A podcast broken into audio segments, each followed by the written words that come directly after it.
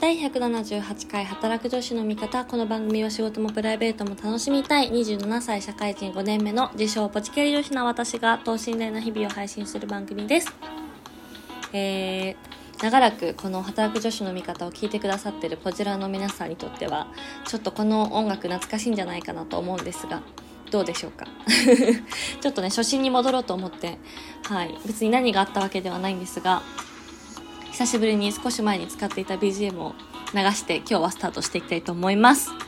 えー今日はね、久しぶりにラジオネーム、てつさんがお便りを送ってくださったので、早速紹介していきたいと思います。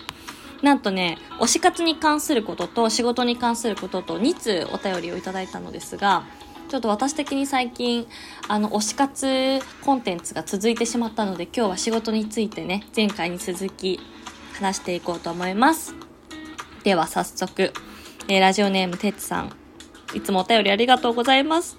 えーアビーさん、最近の私は資格勉強ばかりの毎日です。とはいえ、オリンピックは連日見続けました。えー昔は水泳を習っていたのですが、もう一度やりたいと思うようになりました。さて、前回の仕事で一番大切にしていることですが、私は時間の原資を大切にしています。社会人としては基礎的なことで、そんな当たり前のことと思われてしまうかもしれません。学生の頃は割とできていたのですが、社会人になってからはあまりできなくなってしまいました。比較的私はやる気にムラがあり、集中できる時はできても、しない時は先延ばしにしがちです。また、あ、しかし、えこれではダメだと思うようになりました。今はすぐに行動するということを念頭に置いて頑張っていきたいと思います。アビーさんの番組これからも期待しています。ということで、てつさんお久しぶりのメッセージお便りありがとうございます。いやー、そう、前回ね、あの、私が転職して、まあ、1ヶ月経ちましたという話で、あの、社内の人とね、50人ぐらい、1対1の面談をしてますという文脈の中で、あの、毎回その仕事で何を大切にしてますかっていうね、まあ、ちょっとコアな就活生のような質問をしてるっていう話をしたんですけど、いやー、もうおっしゃる通りで、時間厳守って本当に大事だと思います、私も。なんかこの、まあ当たり前なことなんですけど、でもやっぱりそれを当たり前なことを当たり前にやるとかさ、こう基礎をやるって、まあこうやって言うのは簡単なんですけど、意外とやり続けることができる人って少ないんじゃないかなと思ってて、でまあなんて言うんですかね結局仕事って、まあ、言ったことちゃんとやれるかとか約束守れるかっていうそういった積み重ねの上で信頼関係があって信頼関係があるからこそそのビジネスも大きくなっていくしどんどん自分にチャンスがもらえたりとかその社外の人との関係が構築されていくと思うので結局仕事はねこんなにオンラインでできる時代になっても人と人なので結局は信頼関係を築けないと大きい仕事はできないなって改めて最近思っていて っていうのでいくとやっぱりこう一番原始的な部分ですけどすごい大事ですよね。うん。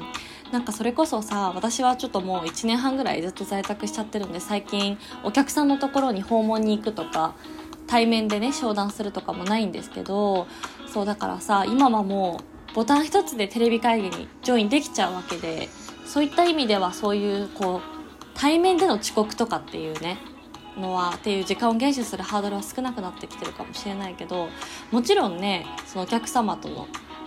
商談に遅れればそこでそもそも最初からもう話聞きませんとかもさ場合によってはあるかもしれないし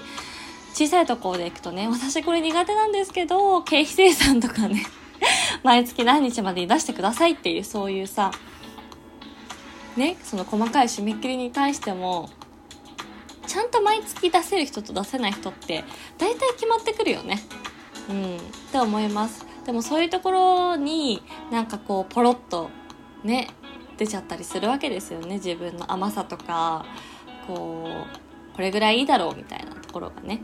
うん。なのでこれは私もね自戒の意味も込めて時間厳守っていうのは本当に大事だなと社会人になって改めて思いました。はい。なので哲さんが書いてくださってるようにそんな当たり前なことってもちろん頭では分かってるんですけどね。これをきちんとあの実行し続けることって大事だなと思います。強く同感でございます。そうだからねこれ哲さんがお便りを送ってくださったんですけどなんかいろんな人の意見というか改めて聞いてみたいなと思いましてぜひポジラの皆さんからも募集したいお便りをこの仕事で一番大切にしてることなんですかっていうね。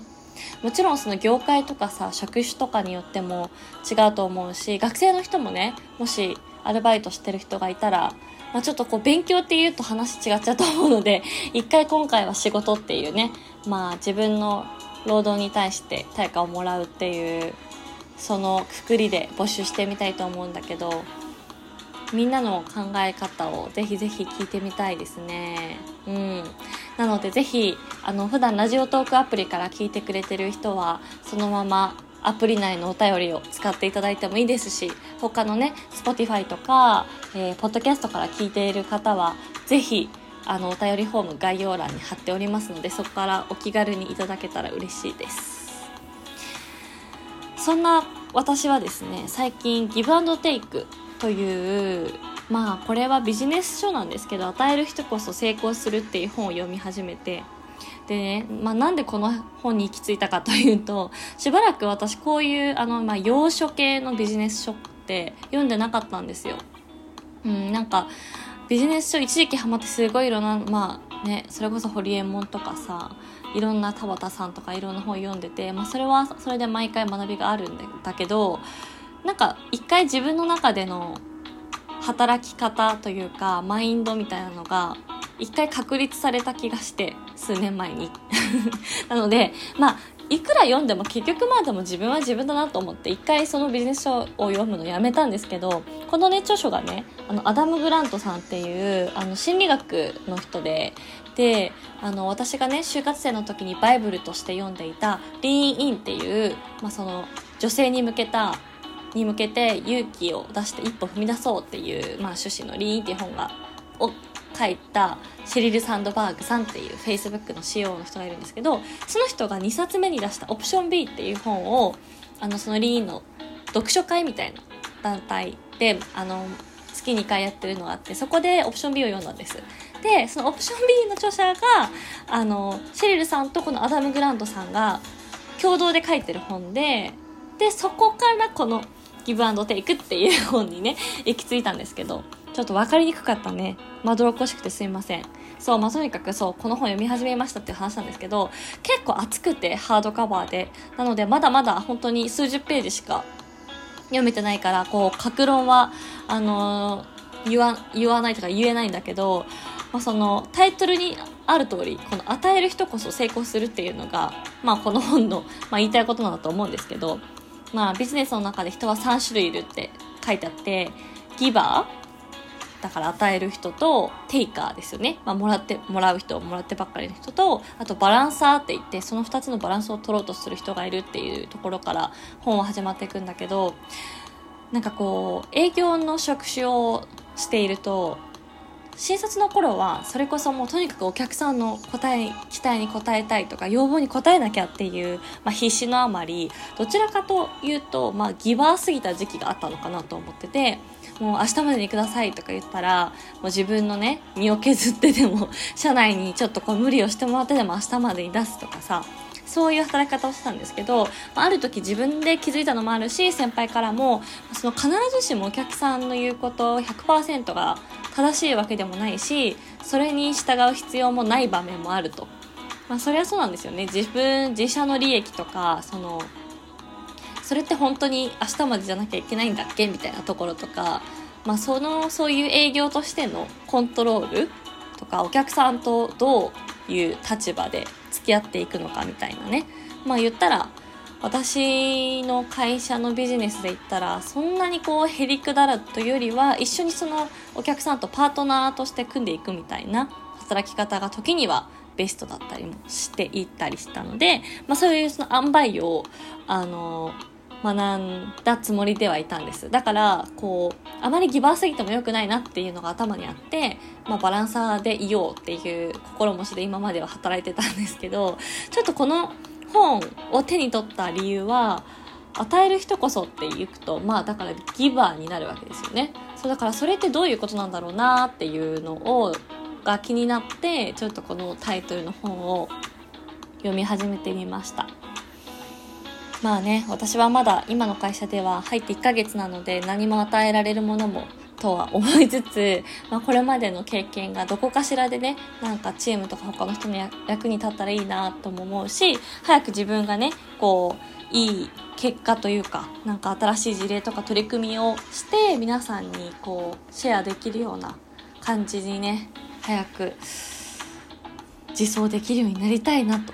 思っているところでございます。なのでそう私のが今一番大切にしてることっていうのはあのちょっとまあいろいろあったんですけどちょっとこのね転職を機にもう一回考え直してみようかなと思って今「ギブアンドテイクという本を読んでいます。はい。ちょっとこれいつ読み終わるか約束はできないんですけど 気になった人はぜひ調べてみてください。なのでねちょっと久しぶりにこの仕事の話をまたし始められるようになったわけなんですがいやなんか働くとやっぱ疲れますね。お腹すくなって思って。まあ正直あの有給の1ヶ月とかも本当にあの結構ねレジャーな感じで過ごしてたので久しぶりに脳みそを使うと疲れるなって思いました。お腹もすくしね。はい。ということで 久しぶりに働く女子の働く女子に復活できてきているかなと思うので、ぜひ皆さんが普段働いてる時に大切にしてることとか、これは心がけてますみたいなところがあれば、ぜひ教えてください、ポジラーの皆様。今こそ皆さんの意見聞いてみたいなと思います。近い友達が聞いてくれてたら、あの、LINE でくれてもいいですし、わからないようにラジオネームでくれても 大丈夫です。ということで皆さん今日も最後まで聞いていただきましてありがとうございました。お相手は働く女子の味方、アビーでした。バイバーイ。